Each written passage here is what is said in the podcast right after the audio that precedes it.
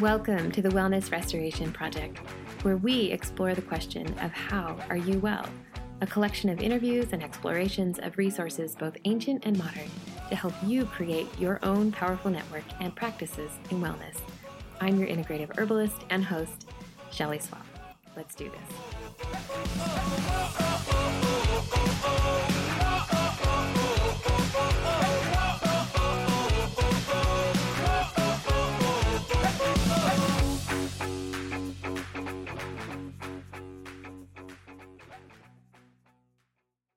Hey there, welcome back to the Wellness Restoration Project.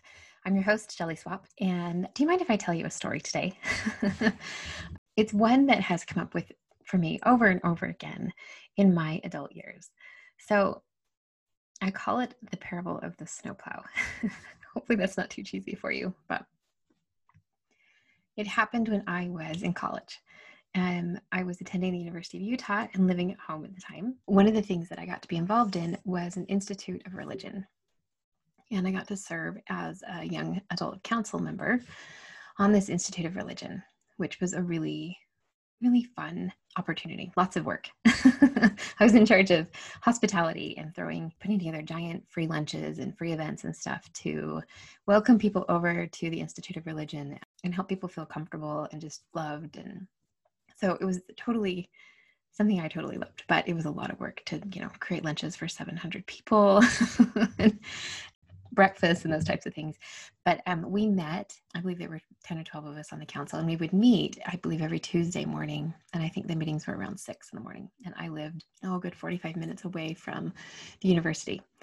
So it was a really early morning for me on those days. And this particular morning was a winter morning and I had gotten up early because there'd been a snowstorm, cleared off my car, and headed out. And in order for me to get to the school, to the university, because I lived at the very south end of the county, I would travel up a canyon known as Dimple Dell Canyon, which is at the base of Little Cottonwood Canyon. If you've ever come here to ski, there's some phenomenal ski resorts up there, Alta and Snowbird and I would travel up the base, so a smaller canyon that's at the base of that canyon to get to the boulevard, and then that would take me over to the to eventually to the freeway, and then take me right up to the boulevard that took me to university. And it was a really beautiful drive. It's one of my favorite things that I that I did. I got to kind of decompress on the way to school and on the way home from school, driving through these beautiful canyons where there really wasn't much traffic, um, not lights. There was, you know, no, it wasn't lit at all. It's a very natural area. And that particular morning, no different. It was dark.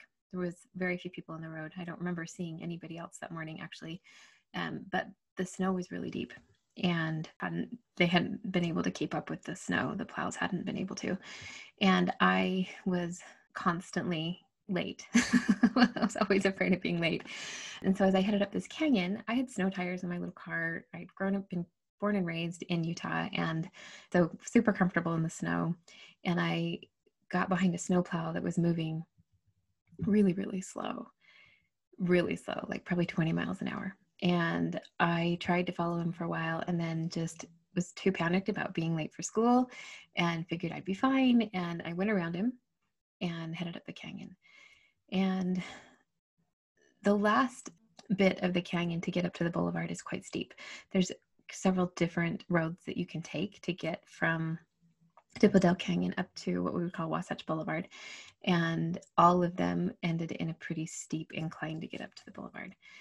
And I was doing okay, slipped a few times, was doing okay on the roads until I got to these last connecting roads. And I remember as I turned onto the first road to go up the one that I would traditionally take, there was one car that had come down. And I didn't think much of it. And then I looked ahead and noticed that there were lots of tracks in the snow. So the snowplows hadn't made it. So you could see all the tracks in the snow from the other cars and lots of sliding tracks, like things kind of zigging and zagging.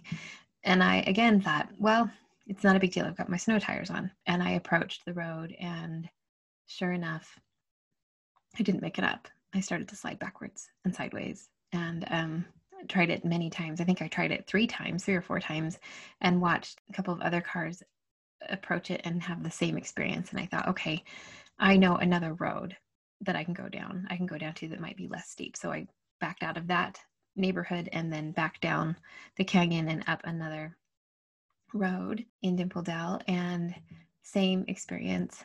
Got up to that last ascent, that last climb that would have taken me to the boulevard, and I would have been on my way, and I couldn't make it. I tried several different roads and I couldn't make it. And I was getting really, really scared and frustrated. And and I didn't know what to do. I was a little mad and I was sad and I I was like, come on, I got up so early and I'm going to do something really good and I I'm I'm not being crazy. Like what why am I not able to get up to this boulevard that will just take me to school? Like why can't I just do it? Mm-hmm. And I after some time I I turned around and went back down to the main canyon road and sure enough there was that snowplow. That big old rusty snowplow still moving about 15 to 20 miles an hour and after kind of swallowing my my pride, I in behind that snowplow and followed that snowplow all the way up the steepest road that I couldn't have gotten up before. I followed it all the way to the boulevard without slipping once. And I was on my way. And I was so overcome by the lesson that that taught me that sometimes those slow and steady forces in our world, those things that have been around for a long time that have been proven to be good and useful and helpful, are really worth listening to.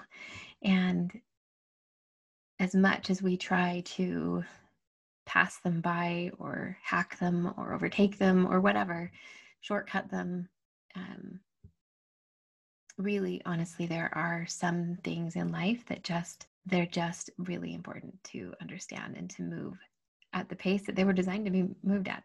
That snowplow couldn't move any faster. The snow was too heavy. It wasn't it wasn't safe, but but the snowplow driver and the snowplow driver knew it and because he was willing to just take his time and do his job and use the equipment that he had that he trusted. Um, he was able to lay salt and and sand behind him.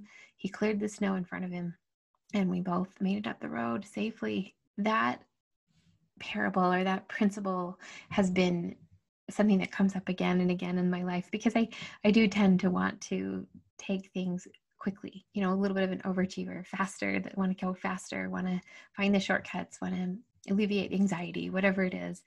And it came up again for me when my children were young and when they were really suffering from all of the effects of ADHD and uh, we you know didn't fully understand how autism was playing a piece of the puzzle and the muscular dystrophy and anxiety and all these things and when i was first pulled back into this idea that i couldn't raise them healthy without giving them healthy food without going back to these old ways of um, you know preparing food that was whole that was full of nutrients and minerals. I, I couldn't be handing them packaged foods that were full of food colorings and preservatives and and sugar and expect them to be able to develop normally, especially with the challenges that they were having.